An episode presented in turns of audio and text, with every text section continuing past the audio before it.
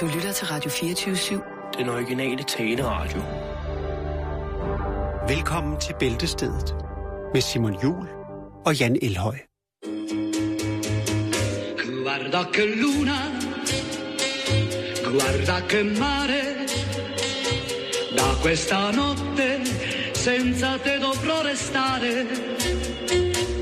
perché son solo ricordare e vorrei poterti dire, guarda che luna, guarda che mare, guarda che luna,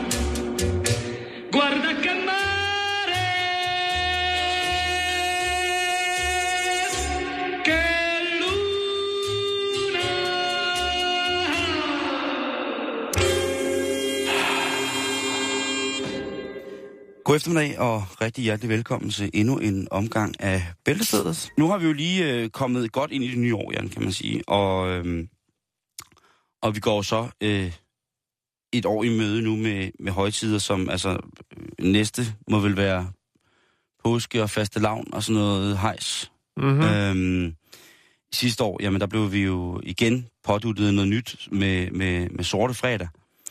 Og, og der er jo alle de der valentines, Halloween og pis mig i øret, ikke? Men der er altså også rigtig mange andre traditioner, som jeg synes, vi skal tage til os, hvis det er, at vi går all in på de her lamme traditioner, som jeg vil våge kalde dem. Fuldstændig unødvendige øh, mersalgskoncepter, som jeg egentlig ikke rigtig kan bruge til særlig meget. Og hvis folk ikke kan finde ud af andet, end at de skal mødes og være sociale, når de har overtrukket deres kontokort, så kan det egentlig øh, være det samme, så har vi tabt på forhånd. Det er et andet program. Men for eksempel på, øh, hvad hedder det, nogle traditioner omkring farsdag. Det er faktisk en dag, som, som jo, på trods af, at jeg ikke rigtig har noget forhold til den jo, kan synes er ret hyggeligt. Jeg, det, jeg, vi holder ikke noget stort farsdag. Men i Tyskland for eksempel, Mm-hmm. der, øh, der er det altså noget med at, øh, hvad hedder det, lave det, der hedder en øh, bøllervakken, en balladevogn. Og øh, der bliver der så, altså i nogle, øh, hvad hedder det, traditioner sat, altså den bliver fyldt op med, med sprut, snaps og bajer, og så går fædrene rundt og hygger sig og høvler sig helt i hegnet på, på fars dag. Så har vi øh, i, øh, i byen øh, Ulyanovsk i Rusland den 12. september, der får folk fri fra arbejde. De havde en, øh, lad os bare sige det, en affolkning i, øh, i midten af 90'erne. Øh, og af to omgange har de haft øh, af- affolkninger, altså på grund af folk, som er flyttet, eller øh, øh, i gamle dage var det epidemier. Så de har simpelthen lavet den 12. september, der skal folk tage fri fra arbejde, og så skal Mhm. de gå hjem, og så har de kaldt det for øh, at lave babydag. Så skal folk gå hjem og lave babyer, så der kan komme nogle flere til at bo i byen. Det er da meget fint. Det synes jeg altså også fint. Men det er ret sindssygt, at de har en bolledag i en by i Rusland. Jeg synes, det er fint. Ja, det synes jeg sådan set også. Jeg vil hellere have bolledag, end jeg vil have sort fredag. Lad mig sige det på den måde. Øhm, så er der den klassiske, hvad hedder det, Wat Bang Pra, som er en, øh, en faktisk en hellig festival øh, i Thailand, som handler om øh, i templet, Wat Bang Pra, så, som handler om, at de skal vise, øh, mange af de her munke, der er omkring templet, er tatoveret, fordi det er magiske, magiske tegn, de har på kroppen. Mhm. Og øh, de her, øh, den her dag, øh, som de fejrer, jamen altså, der er det altså, øh, der stiller munkene sig op udenfor, og så kan man altså se de her sindssygt smukke tatoveringer, som er håndhamrede. Og den dag, der bliver munkene så, munkenes tatoveringer besat af ånder, som fortæller dem ting og sager. Og med den tatoveringskultur, vi alle sammen efterhånden har i Danmark, ikke, hvor jeg tror fandme, du er nærmest den eneste, jeg kender, der ikke har tatoveret, ikke? Øh, nej, det er rigtigt. Men, men der er det ligesom, øh, når de her munke så bliver besat, så har de lov til at gøre alt muligt. Fordi det er ikke dem, der besidder deres krop. Det er den, den, den drilske sjæl, den vilde sjæl, Mm. den ånden, som besætter tatoveringerne, som styrer kroppen nu. Og der kan de her øh, ellers meget øh, asketiske munke jo altså øh, få lov til at, at drikke og, og danse og, og kokse helt sindssygt. Og det, øh, det er sådan en, på min to-do-liste, der er det faktisk sådan en ting, som jeg rigtig gerne vil opleve, det der med, at hvor stor en, en værdi tatoveringerne har, både som, som, hvad hedder det, som, som symboler, men mm. også som overleveringer. Øh, og selvfølgelig også som traditioner i forhold til kontakt med den åndelige verden. Det er rimelig, rimelig, rimelig sindssygt. Det var i hvert fald et bud på nogle dage, som vi her i 2016 kunne tillægge os, i stedet for at ligesom at have, have de her alle mulige de her, øh, Thanksgiving og øh, alt muligt mærkeligt. Lad os tage nogle, øh, nogle, nogle dage, som ikke er opstået inden for de sidste 100 år, øh, og øh, så give dem, øh, give dem et kærligt navn, og lad os få dem til.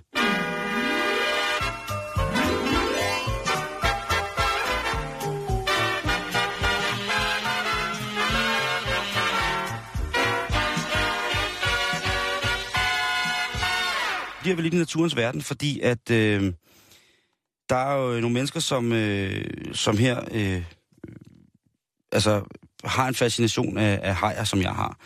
Og øh, der var der en, øh, en sød person, som spurgte mig egentlig, hvor mange hajer man egentlig har i Danmark.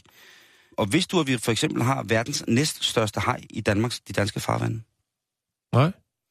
Den er faktisk kun overgået af, af hvad hedder det, øh, af valhajen. Så har vi det, der hedder brugten, som er en kæmpe, kæmpe stor, rigtig, rigtig, rigtig sød fætter, som kan blive op til 12 meter lang, som har sådan lidt spidst, spids næse, og så har den sådan en kæmpe stort gab. Jeg tror, det var i sidste år, der blev skyllet der en lidt mindre model af brugten op øh, i, hvad hedder det, øh, i, i Danmark, og som nu er, er konserveret af Statens Naturhistoriske Museum. Øh, den største brugte, der er set i Danmark, den var øh, næsten 10 meter lang. Øh, over 9,5 meter i 1941. Øh, og ellers så har vi altså øh, 14 slags hajer i Danmark, og det passer der og sømmer sig der på aller, aller fineste vis, at vi her i, øh, i Bæltestedet, sådan stille og roligt midt på ugen, lige øh, ramser de 14 hajarter, vi har i Danmark op, så man ved, at de altså findes. Mm-hmm. Der er pikhajen, det er den aller, allermest almindelige haj i Danmark. Den findes stort set over det hele. Så har vi den små, småplettet rødhaj, den er også fin. Så har vi glathajen, så har vi gråhajen, vi har stjernehajen, vi har blåhajen, vi har den almindelige revhaj, øh, Alopias øh, vulpinus.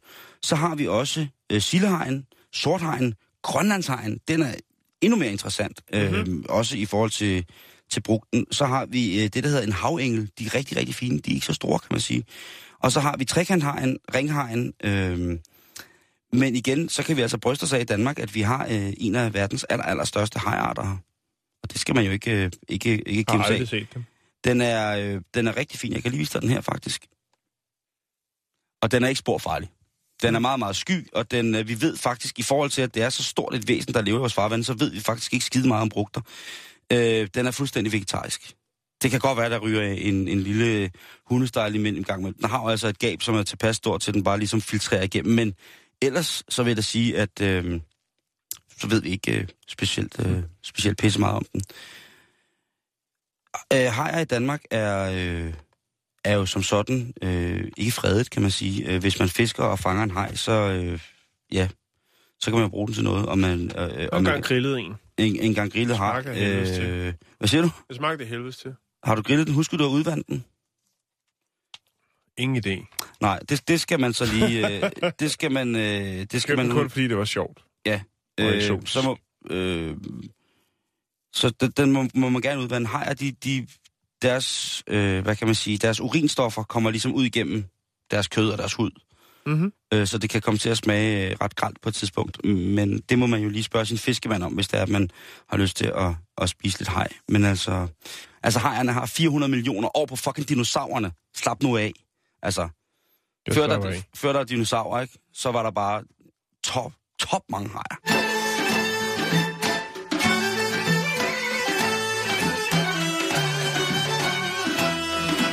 Jeg vil, vil øh, rette vores blik mod øh, Kina og øh, det, der hedder Vanfang øh, Hospitalet for Fedmeforebyggelse.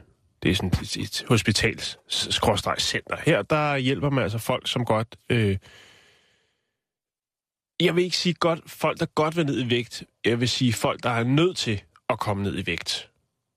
Der er jo en væsentlig forskel. Fordi der er jo folk, som... Øh, altså, bare man kan mærke, at det er et menneske, hvis du forstår, så tænker jeg, ej, der, der, der, skal man ikke kunne, der skal man ikke kunne holde fast. Jeg må være tyk, og så går det i gang. Det her, det er et center for folk, som har et problem med vægten. Altså et fysisk problem. Og det er jo, Noget, der På- hæmmer på ikke- i hverdagen. det har jo ikke været et problem i Kina i mange, mange år lige præcis Nej. det der. Men det økonomiske opsving har gjort, at, øh, og selvfølgelig også øh, frityremaden har gjort, at der er nogen, der, øh, der river et par ekstra kilo, eller 70. Man kan jo sige, at nu er kinesisk festmad jo forholdsvis fed og meget olieret. Ja. Men det, der også er et stort problem i Kina, sådan som jeg har forstået det, det er jo netop vestlige landes produkters indtog i det kinesiske mm. fødevaremønster. Og der er jo altså kommet Jo, det er også som at få adgang til en ny slikbutik med slik, man aldrig har smagt før. fast food, alle sådan nogle ting der, ikke? Øhm, men et eksempel, som jeg fandt, som jeg synes er ret øh, interessant. Øhm, altså her det hjælper man jo folk med kostplaner og øh, regelmæssig motion osv. osv. Men et konkret eksempel, som jeg fandt, det handler om en 47-årig mand, der hedder Lin. Og ikke andet det. Han har altid været øh, lidt buttet i det Åh oh, jo, det er igennem øh, sin opvækst. Altså siden han ja, var en lille knægt. Mm-hmm. Øhm, for 10 år siden, der øh, er han øh, involveret i en øh, trafikulykke. Og øh, det giver ham nogle men, som gør, at hans øh, livsstil bliver mere, mere øh, stillesiddende. Øh, og det gør selvfølgelig også, at hans vægt, den eksploderer. Øh, som Lind selv siger, jamen øh, de seneste 10 år, der øh, har han brugt det meste af sin tid, sin fritid, foran fjernsynet, surfer på internettet eller sove. Øh, og nogle gange så kunne han altså sidde foran øh, computeren i 6 timer, bare spise lidt dejlig frityrestegt mad, som han siger. Lind er lav af statur. Han er 1,61 høj. Og øh, hans vægt, ja, den nåede helt op på 151 kilo, Simon. Ja, så, så er man, så er man altså ja. hvis man er 1,61 høj og vejer 160 kilo, det, det vil jeg jo godt medgå er, er, er ret svulstigt. Ja. Han blev øh, diagnostiseret med øh, type 2-diabetes, hjertekarsygdomme, forhøjet blodtryk, øh, høj kolesteroltal, øh, altså højt blodsukker, øh, søvn, søvnapnøbe også. Så han tog hele pakken. Han Ja. tog øh, hele pakken, og, og øh, søvnapnøben der gør jo så også, at øh, han, når han sov, skulle have lidt øh, hjælp til at trække vejret. Ja, han har fået hele den vestlige øh, forplejningspakkes goder Ja. ja. øh, direkte ind, og så med det har han også fået følgevirkninger, ikke? Jo. Øhm, han sagde, at det var svært for ham. Han, hans soveværelse ligger på tredje sal. Det var svært for ham ligesom at, at, at nå det op, bare for at hvile sig. Og han skulle faktisk hvile sig to gange, for at nå op i seng. Det vil sige, på hver etage, så skulle Ja, han lige, skulle have et nap. Så skulle jeg lige have et nap, for at nå helt op til det store nap. Men øh, hospitalet øh, ville jo så godt hjælpe ham med at, at komme på, på rette kurs igen. Øh, og han øh, indgik et samarbejde med dem, og øh, det gjorde han for et år siden. Lind skulle jo, øh, hvad skal man sige, ændre kostvaner, men han sluttede, øh, besluttede sig faktisk også for at droppe internettet og sin smartphone. Fordi det var ligesom der, han øh, jo var meget, meget passiv. Så, så Sank hen. han sank hen. Så ja. Derfor så, øh, så droppede han internettet. Okay. Han har afmeldt det, og udover det, så øh, droppede han også sin smartphone og fik sig en god gammeldags fastnet-telefon. Okay. Og det var jo, ja, så for selvfølgelig også øh, tvinge sig selv til at være lidt mere fysisk. Ja. Og øh, hans vægt, Simon, efter det her år, den er 74 kilo. Det vil sige, at han har næsten halveret sin, sin vægt. Han vejer, eller han har smidt 77 kilo. Ej, var det flot. Det er crazy. 77 kilo. Altså, han har, Jamen, han har stort set halveret tilbage. sin vægt. Han har fået sit liv tilbage. Ja. Jeg har ikke kunnet finde nogen billeder af ham. Nej. Øhm, hverken i, i, i, skal man sige, i, i kinesiske medier eller noget. Jeg tror måske også, det er, fordi han måske godt være anonym. Men det er jo en glædeshistorie. Det er jo øh, Van Fang Hospitalets, øh, det her center jo øh, for fedmeforebyggelse, som har, øh, har bragt historien, fordi det er en succeshistorie. Og man kan sige, hvis man kan være så dedikeret, og så smide så mange kilo, altså halvdelen af ens øh, vægt, Ja. så er det godt nok vildt. Der er stor respekt herfra. Jeg ved, at øh, Linde ikke lytter med, men øh, derfor kan vi jo godt anerkende hans øh, dedikation. Øhm, og altså, ja, den øh, stillesiddende livsstil, som jo er den, vi har gang i lige nu, i den talende stund, øh, det er altså en af de største øh, årsager til fedme. Verdens Sundhedsorganisationen WHO, de har i øh, faktisk øh, næsten for et år siden, der har de øh, der har de ligesom kigget på det her problem med, med kinesisk overvægt. Og øh, det er jo en madkultur, som indeholder rigtig, rigtig meget ris. Ja. Øh, Altså kulhydrater. Og, og, og hvidt brød for eksempel, ikke? Ja. Og så er der jo så kommet de her blandt andet ting, som er rigtig, rigtig farlige Ja, for for kineserne. mad også, ikke? Altså. Jo, for tyrstik, men, men det har jo tit været sådan, at når man spiser rigtig kinesisk mad, hvis man mindre det er sådan en festmåltid, så når man får frityrstikmad, så får man jo en lille bitte mæ- mængde af det, ikke? Mm. Og så er der nogle, nogle dampede grøntsager, men der er jo, altså den kinesiske festmad er meget fed, det kan man ikke komme ud om. Det er sådan set ligegyldigt, hvor man er i Kina. Øh, men WHO, de har for længst forudset, at øh, hvad hedder det, 50 til 57 procent af den kinesiske fo- befolkning faktisk øh, inden for de næste to år vil være overvægtige. Ja. Øhm, og lige præcis det her, øh, for eksempel med etbarnspolitikken, jamen, og de her nye økonomiske muligheder, som du også var inde på, det gør jo altså, at man kan give børnene noget convenient. Det vil sige, at hvis børnene vil have noget nyt og spændende, som for eksempel kunne være fastfoodkæder eller såkaldte familierestauranter, jamen så vil det være nemmere tilgængeligt for kineserne. Man kan så sige, at det er ret dyrt at købe fastfood mm. i Kina, i, de gængse, hvad hedder det, øh, de vesterlandske, vesteuropæiske øh, kæder. Men hvis man så går i den kinesiske Coopip-kæde, som laver nøjagtigt det samme, hvor man selvfølgelig ikke er sikker på, at man får en falsk valnød, eller hvad det nu er, jamen der er tingene simpelthen så billige, som man næsten ikke kan forstå det. Ikke at det ikke er billigt at købe mad øh, på den gode gamle måde i Kina på, på madmarkeder og gå på, hvad hedder det, sådan noget street food, mm. men det er bare blevet mere convenient, og det er kineserne også. Og det er altså det, der gør, hvad hedder det, at øh, deres børn og de, næste generationer går en overvægtig tid med. Og en af de største synder, Jan, ved du hvad det er? Nej. det er sodavand. Det er altså, hvad hedder det, sukkerholdige drikke fra vestlige brains, som altså er trådt ind i Kina, og som nu brager afsted og ja. sælger for millioner og milliarder. Jeg skal ja. undgå her at nævne navn, men øh, det, er ret, øh, det er ret vildt. Plus, at en ting, som du også sagde, det der med motion og de stillesiddende tilbud, der dukker op. I gamle dage, der var øh, den kinesiske folkeånd jo lige med for eksempel det at cykle. Ja, Og det kan jeg godt huske. Når Ja. man så noget fra, fra Kina i folkeskolen, så var der altid rigtig mange med nogen, der cykler. ikke? cyklede. En eller anden glad lille mand, der kom med en rishat og en to ender ja. I, et- i et bur cyklerne. Øh, flere og flere af de her kinesiske folk, de vælger at fravælge cyklen nu, fordi der er kommet offentlige transporttilbud, og det er blevet. Ja. mere tilgængeligt for eksempel at kunne køre og få en bil. I mange år i Kina, der var det jo ikke sådan bare lige at gå ud og købe en bil, men det har det altså været øh, blevet nemmere inden for de sidste 10-15 år. Det har jo altså så også gjort, at folk jo så er blevet meget mere dogne. Men det er virkelig interessant, øh, at, at sådan nogle ting sker. Og kineserne, de er jo faktisk heller ikke, de er jo faktisk ikke særlig glade for det. Øh, de er faktisk ret kede af det her, og øh, synes, at det er en, en folkesygdom, når man jo i Kina, i den for eksempel kommunistiske tid, har sat det fælles altså folkets fælles helbred har man sat meget højt, blandt andet med mm. det her, med at dyrke morgengymnastik på store åbne Jo, pladser. Som tai chi. Præcis. Så, Ja, og øh, den nye, øh, vi har haft her for, øh, er det en måneds tid siden, den der nye, man begyndte at kunne se rundt omkring i Kina, hvor folk kravler på alle fire, som Ja. vi ikke helt fandt ud af, hvad var. Abegang.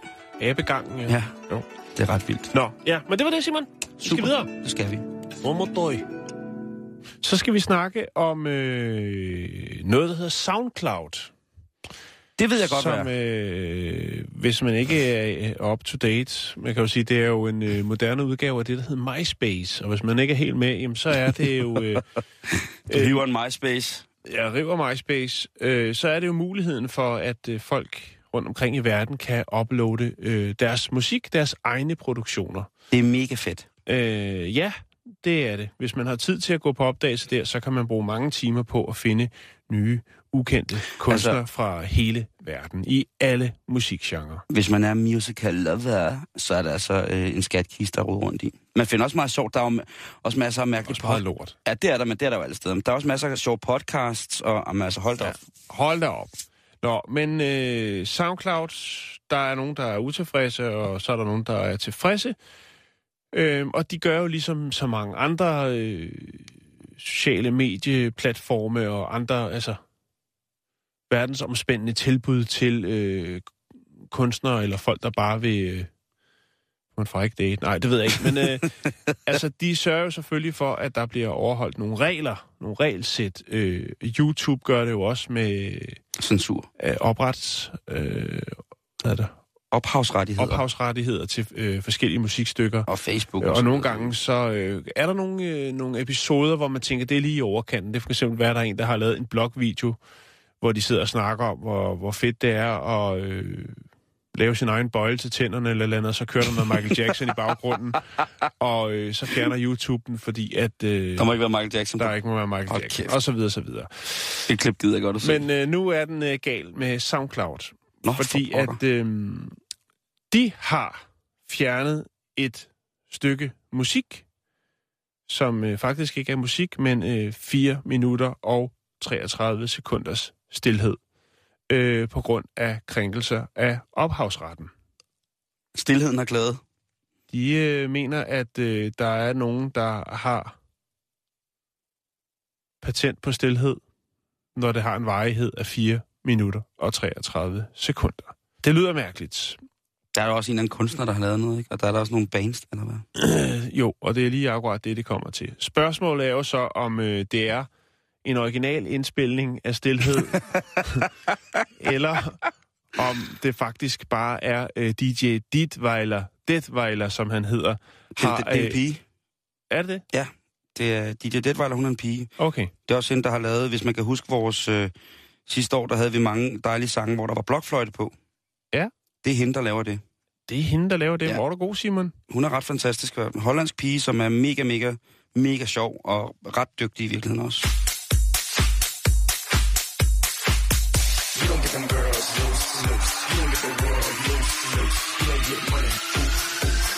Jeg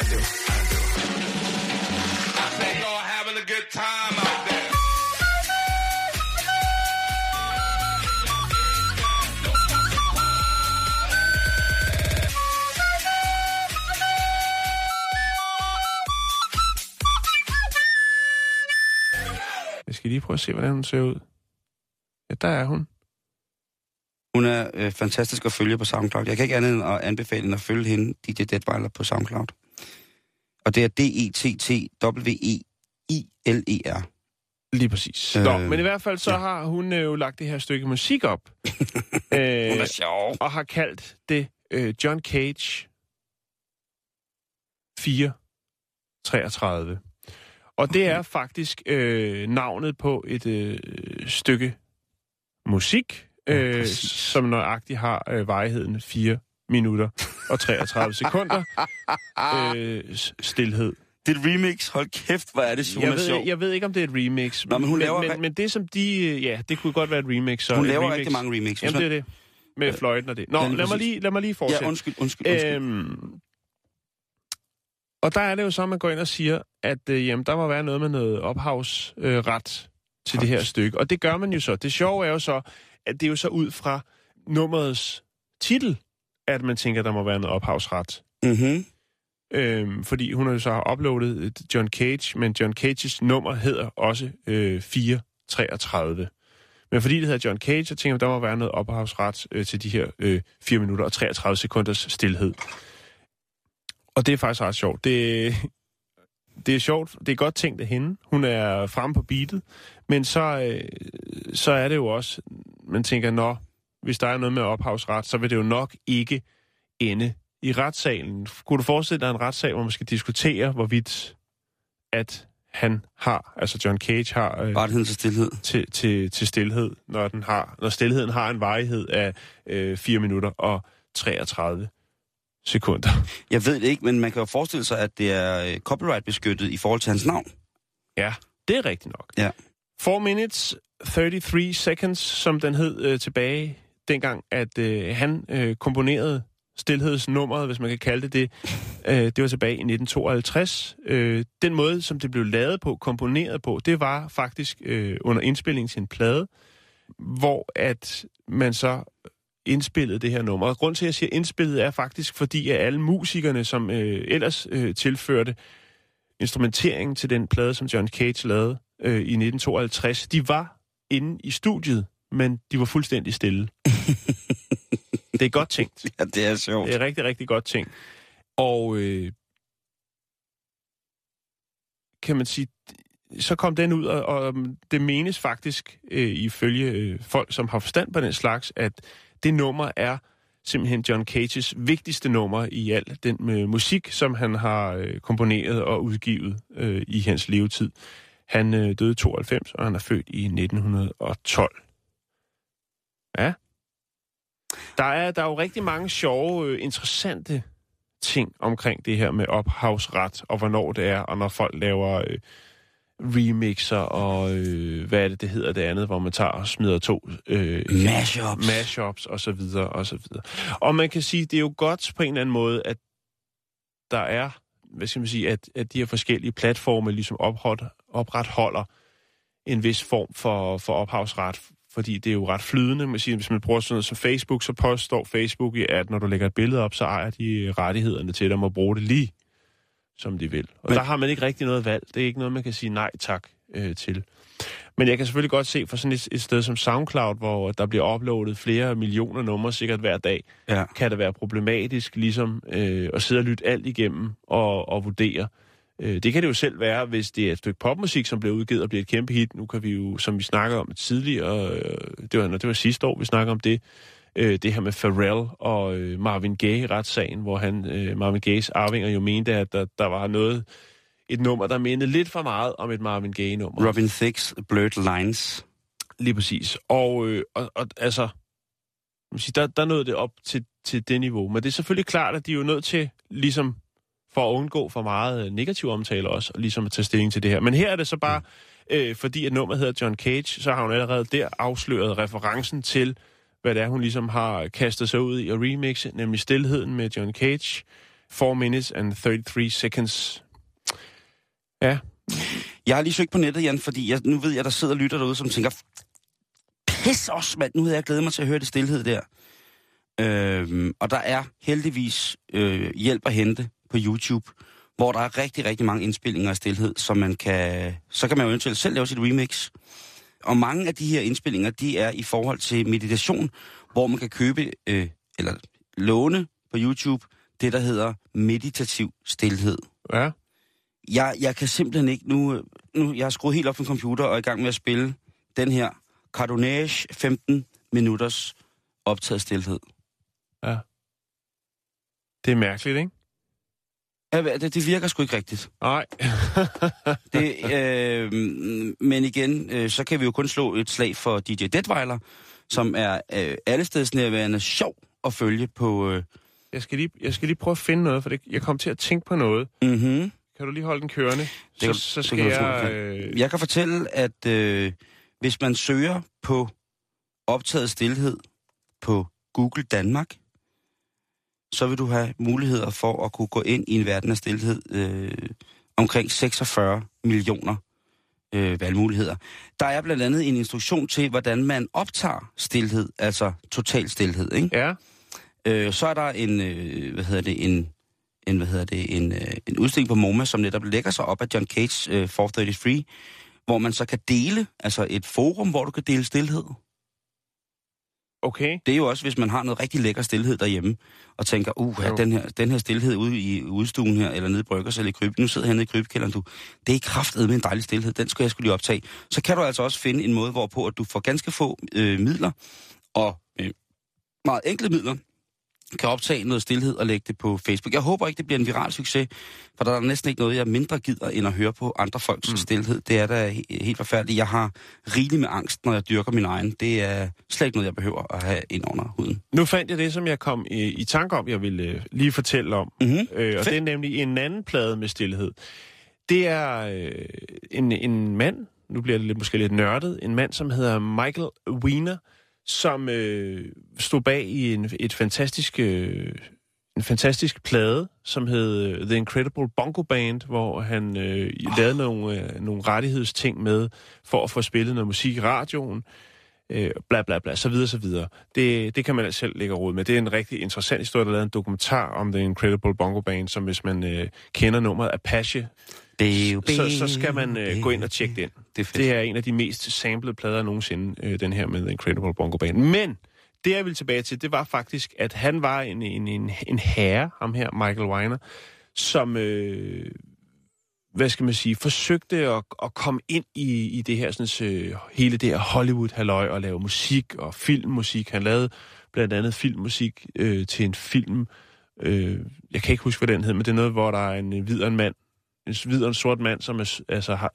de sidder på samme krop. Meget mærkeligt B-film eller C-film. Men i hvert fald, det man nåede frem til, det var, at han udgav en plade i 1970, som hed The Best of Marcel Macau. Og øh, det var et album med en mimer. Det er, Øh, og, og, og det er jo faktisk lidt derhen af. det er skrækkeligt. Ja, det der så var, det var så, at øh, der var jo så også fuldstændig stillhed, dog afbrudt øh, en gang imellem. Jeg mener, jeg kan, jeg kan ikke huske, om det er i slutningen på hver side. Det er jo en, en, en vinylplade. I slutningen af hver side af vinylpladen øh, vil man så høre publikum klappe af mimeren. Jamen altså, det, det ved man jo allerede. det var jo et album, som han producerede for under 50 dollars det, og blev udgivet på MGM Records. det har sikkert også til 50 dollars, så har det også været en sindssygt god mimer, der er kommet, ikke? Det ved ja, jeg til ikke, under, jamen det er jo, det er jo med øh, altså, produktionsomkostninger og det hele. I de klassiske indiske musik, som jo altså har været undertrykt af den engelske kolonistat i rigtig mange år, øh, vores dejlige øh, sitar-helt, øh, Ravi Shankar, hans far, var den første, som åbnede, øh, genåbnede et klassisk indisk musikkonservatorie i, øh, i Delhi. Øh, og det var faktisk først øh, efter krigen, at det ligesom blev tilladt igen. Så det er derfor, at hvis man er indisk, så hører de meget øh, engelsk musik. Nej, men det klassiske indiske notationssystem, altså deres nodesystem, deres forståelse af noder og hvordan man noterer, der betyder stillheden rigtig, rigtig, rigtig, rigtig, rigtig meget. Mm. Og man siger jo også, at øh, der, hvor man fornemmer rigtig musik, det er jo, når man lyt, hvis man lytter efter pauserne, og man kan rykke videre i pauserne på et godt, lad os bare kalde det groove, som er et farligt slangudtryk fra gaden for rytme. Hvis man mærker rytmen rigtig i kroppen, så vil man også sidde og vil videre, når der er pauser, eller såkaldte breaks. Så øh, stillheden, den betyder altså meget mere, end vi nu egentlig går og tror øh, på, hvad hedder det, på vores øh, musikalske side. Og ja, altså, der er så nogen, der tager det til, til the max, til et højere niveau. ja, som makser ud, og så fyrer den af med at optage stillhed og udgive det, det er noget, de sådan set selv må ligge råd med. Sådan har jeg det lidt. I hope life treats you kind.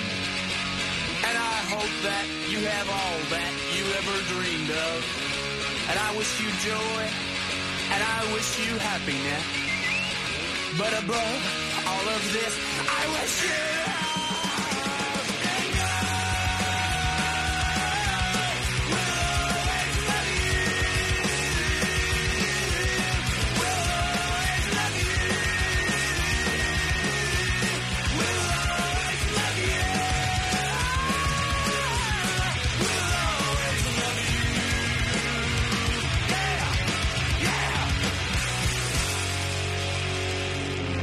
Vi, ja, jeg faldt over en, øh, vi skal til noget, vi skal til noget, vi skal snakke om, eller det, vi skal ikke snakke om hende, en øh, kvinde, der hedder Miki Agraval, som er sådan en, øh, hun holder foredrag og skriver bøger om øh, at have det gode liv og være iværksætter og øh, jamen alt, alt muligt, alt det fede, Simon, det har hun gang at have det gode liv og øh, jamen alt. Hun holder masser af foredrag i USA, og øh, Hvad er det gode liv? Er det noget med Jesus? Eller Nej, det er det ikke. Det er bare det gode liv, hvor du lever og Frit. ånder for, for lige det, du har lyst til. Nå, okay, ja, ja. Ja, Altså freedom, øh...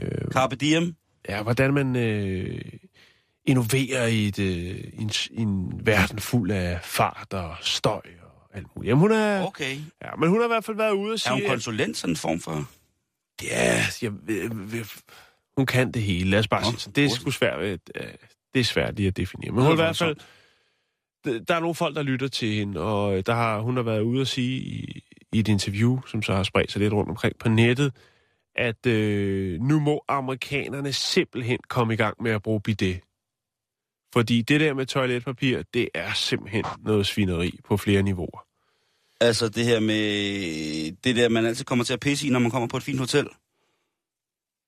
Ja, Det der, som ligner et, et kvart toilet. det er en halv håndvask, eller en sænket håndvask, Ja, eller hvad man nu er. eller hvad man skal sige. Jeg ved, jeg har aldrig... Altså, Nej. ja. Det kan sige så også bare noget om min øh, øh. Øh. normale øh, personlige hygiejne. Men det, det er, altså... Hun snakker konkret om noget, der hedder Toshi, som er jo øh, så er et øh, sæde, der passer til de fleste amerikanske toiletter, øh, som har, altså det tager 10 minutter at installere, og den øh, renser rumpen langt bedre end, øh, og bedre for miljøet end, øh, end det at bruge toiletpapir.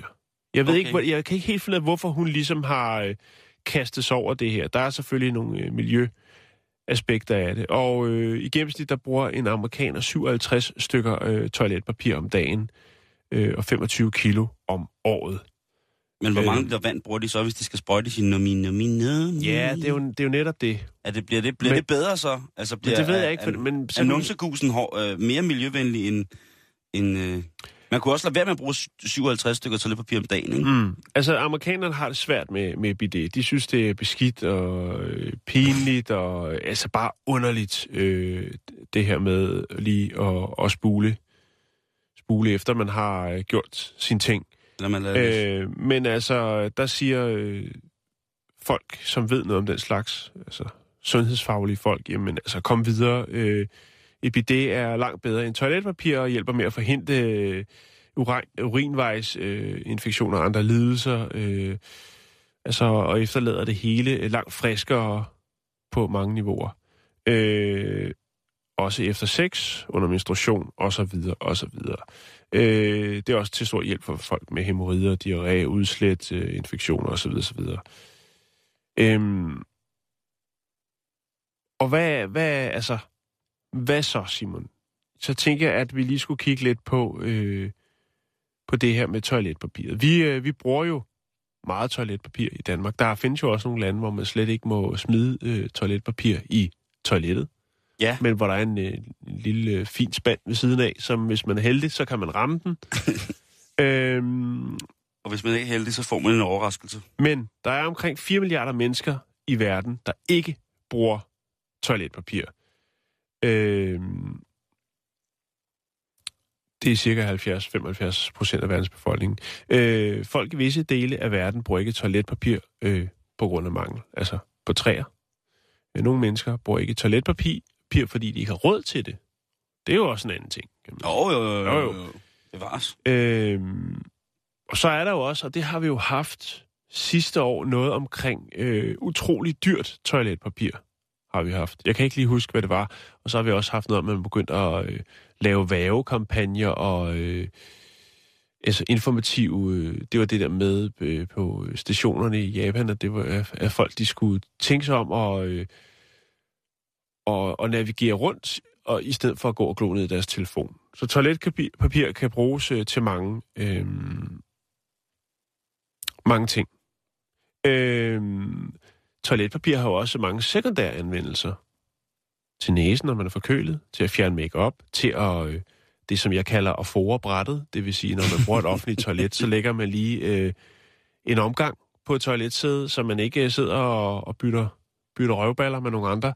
Øh, til rengøring af spejle, rengøring af briller, er der også nogen, der bruger det til, selvom det er vist noget, som øh, ikke skulle være så godt, har jeg hørt.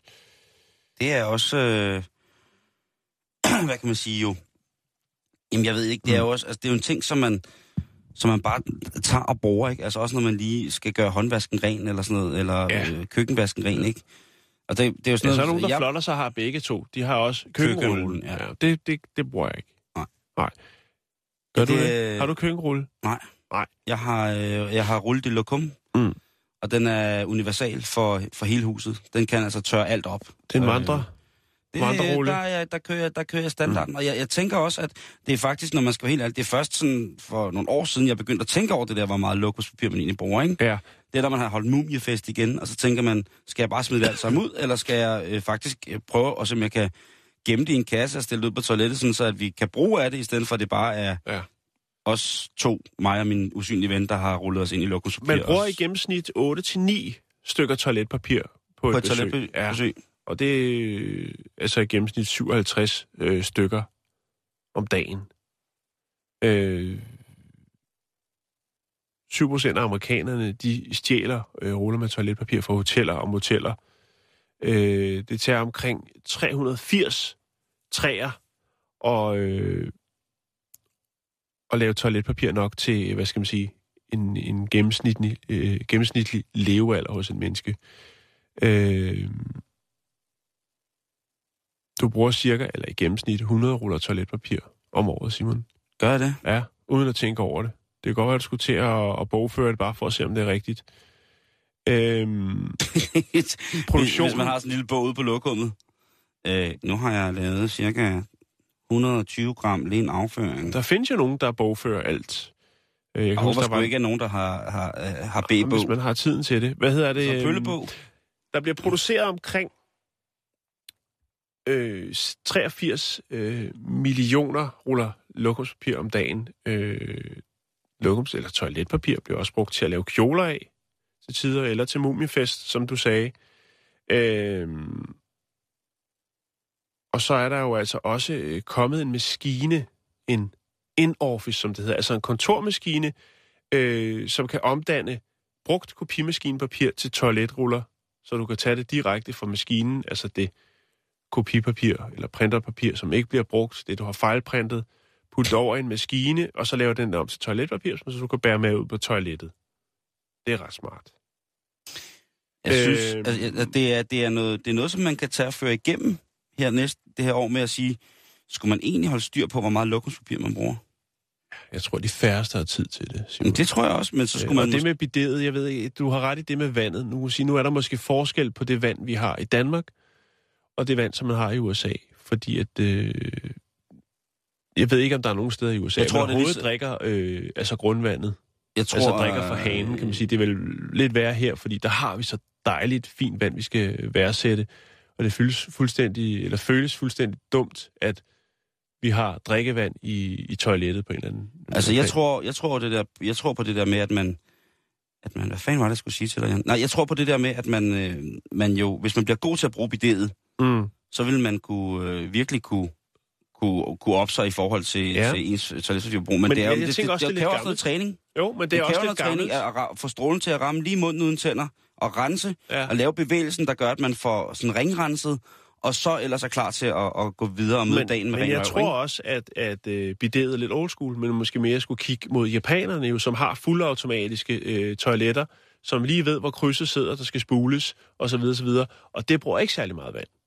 Og det er faktisk ret rart. Til gengæld så bruger det rigtig meget strøm på at holde lokumsbrættet varmt, og på at producere de der men så kan man blive ved. Så kan man blive ved. Nå, men jo, hvis, men det, jeg- jeg hvis det er jeg- grøn jamen- energi, hvis det er grøn energi, så går det nok. Men det er det sikkert ikke. Og heller ikke Øh, materialerne er så grønne. Patentet på øh, toiletpapir, det er 124 år gammelt, og øh, der, har jo været, der har været meget diskussion om toiletpapir. Hvordan skal det hænge, når det hænger? Åh, Og, ja, det... øh, Ej. Og der øh, er der jo så nogen, der, fordi der er, en, der er simpelthen en, der har sagt, prøv at høre, nu gider jeg ikke høre mere, jeg gider ikke flere diskussioner. Skal det køre ind langs væggen, eller skal det hænge, sådan så det er let tilgængeligt? Og øh, hvis man kigger på øh, patentet, der blev tegnet af amerikaneren Seth Wheeler i 1891, øh, hvor man så ser opfinderens, øh, altså vil sige, opfinderen af toiletrulles tegning. Opfinderen af toiletrullens tegning Ja, af toiletrullen. Åh, det er sejt. Så hænger den ud af. Så den skal ikke køre langs væggen, den skal hænge ud af. Det er sådan, det er tiltænkt, og jeg er fuldstændig enig, det er sådan, det skal være, fordi det andet, det er sgu lidt klamt på en eller anden måde. Så sidder du der med sådan lidt, lidt bakterier på fingrene, og så kører du den ind langs væggen, og det gør den næste også. Og så, men, men man vil have nogle ekstra sygedage, men det er der vist ikke nogen, der er specielt interesseret i. Jeg tror, når toiletpapiret hænger så tæt på tynden, som de, langt de fleste toiletruller gør, så tror jeg, at øh, bakteriefloraen, bakteriefrekvensen, bakteriekoncentrationen er stort set den samme, som hvis den hænger på væggen. Men ved du hvad, Simon? Man skal jo have lidt snavs.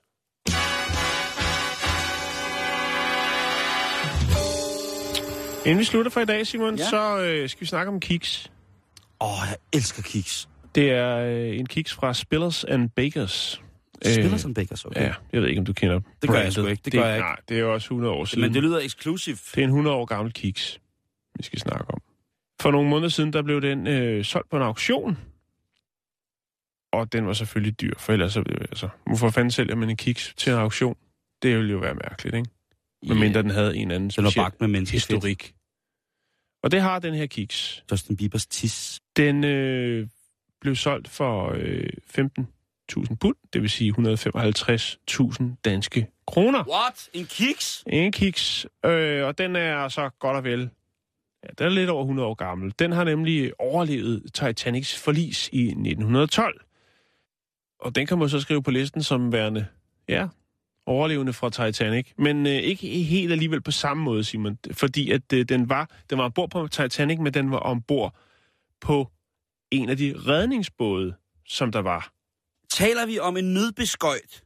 Ja, En, altså en, En nødkiks. det ligger der jo i rationerne faktisk stadig i dag. Ja, lige I, præcis. Øh, I, hvad hedder det? Når man ligger derude og i, i, øh, i, i, i stiv cooling og bliver rusket rundt, så tænker man, ah, hvem der dog bare havde en kiks? Åh, så ligger den der. Måske en kiks fra Spillers and Bakers. Hvor meget, undskyld, jeg lige afbryder. Hvor meget var det, den kostede, den kiks? 155.000 kroner blev den solgt til for, på auktion. 155.000. Ja, det er mange penge, Simon. Jeg er lige finde ud af, hvor mange Marie-kiks man kan få for den. Der kan du få mange.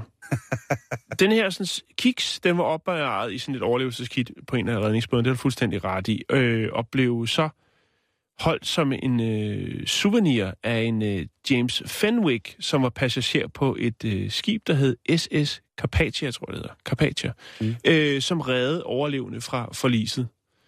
Øh, det vil sige, han har... Øh, han har hoppet ombord i en redningsbåd og hjulpet med at få folk op, og så han siger, ah, hvem der dog bare havde en kiks?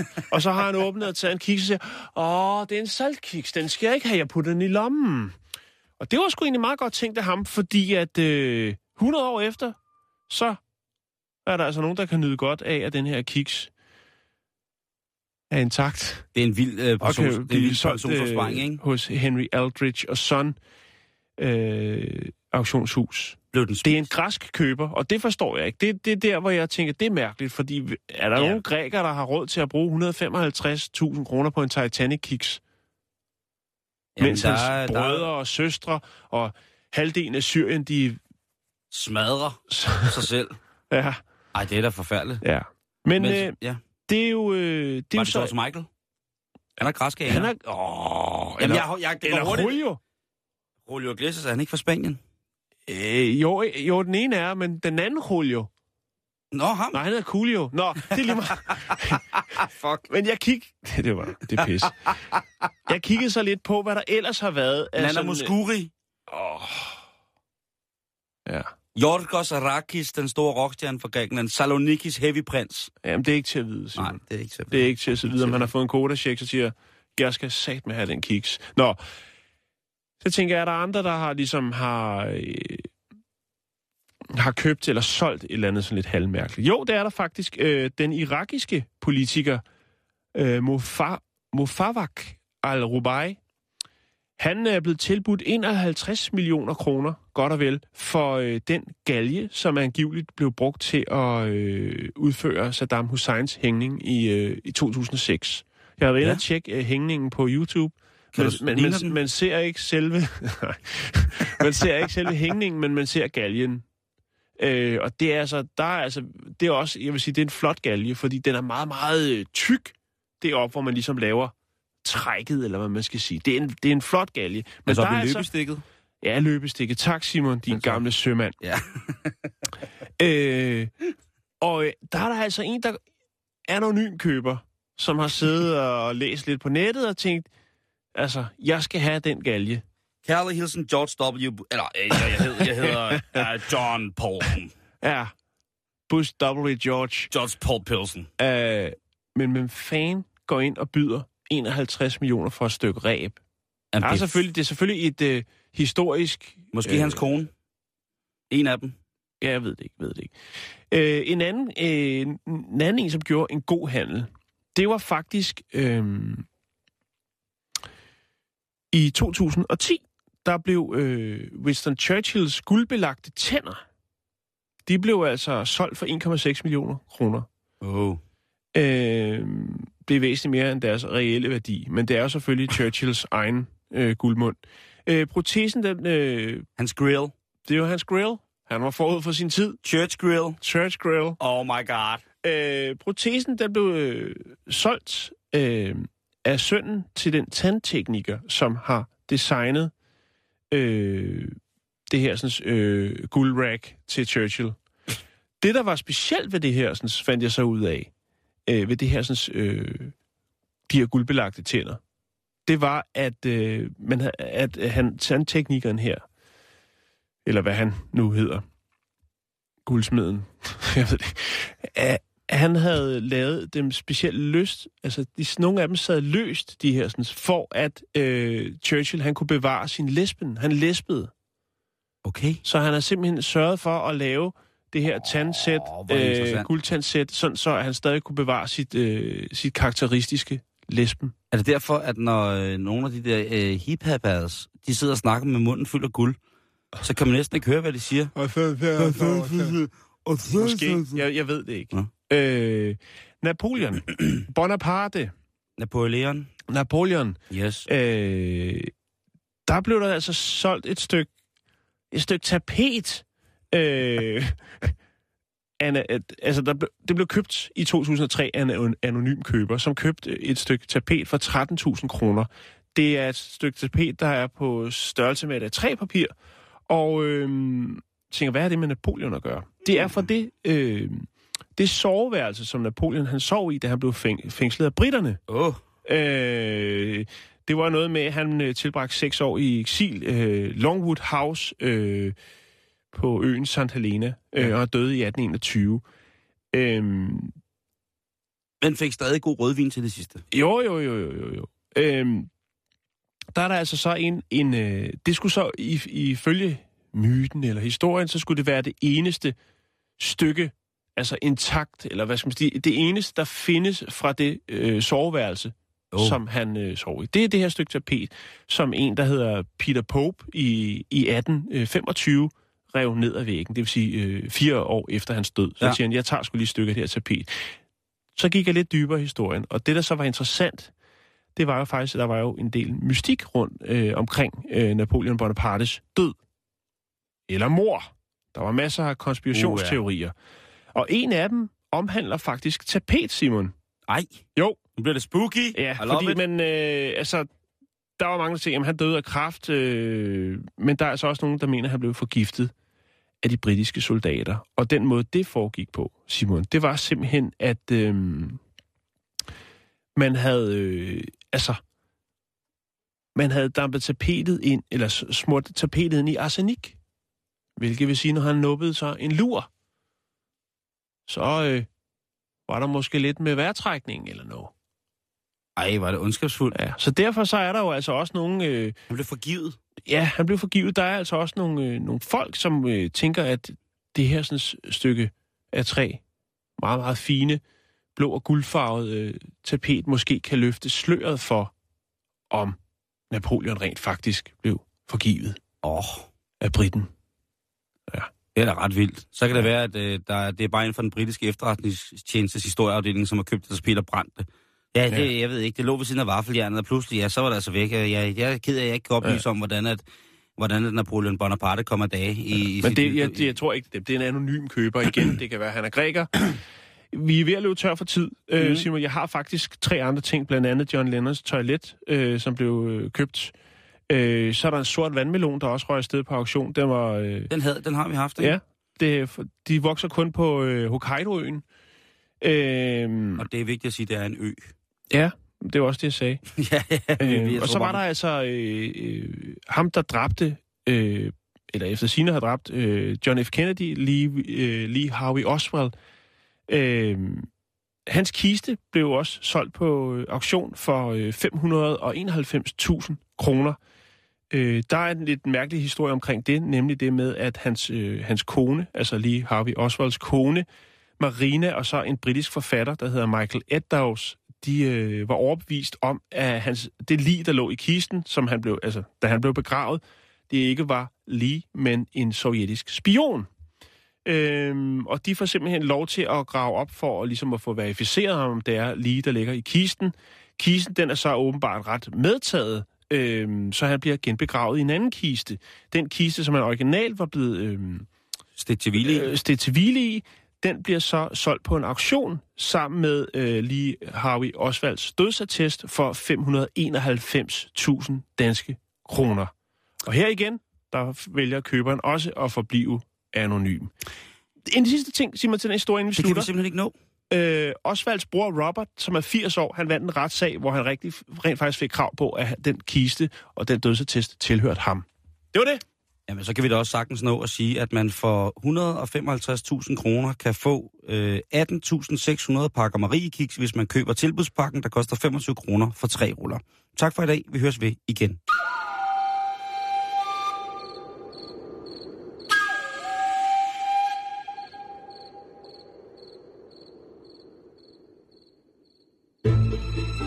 Du lytter til Radio 24 /7. Om lidt er der nyheder.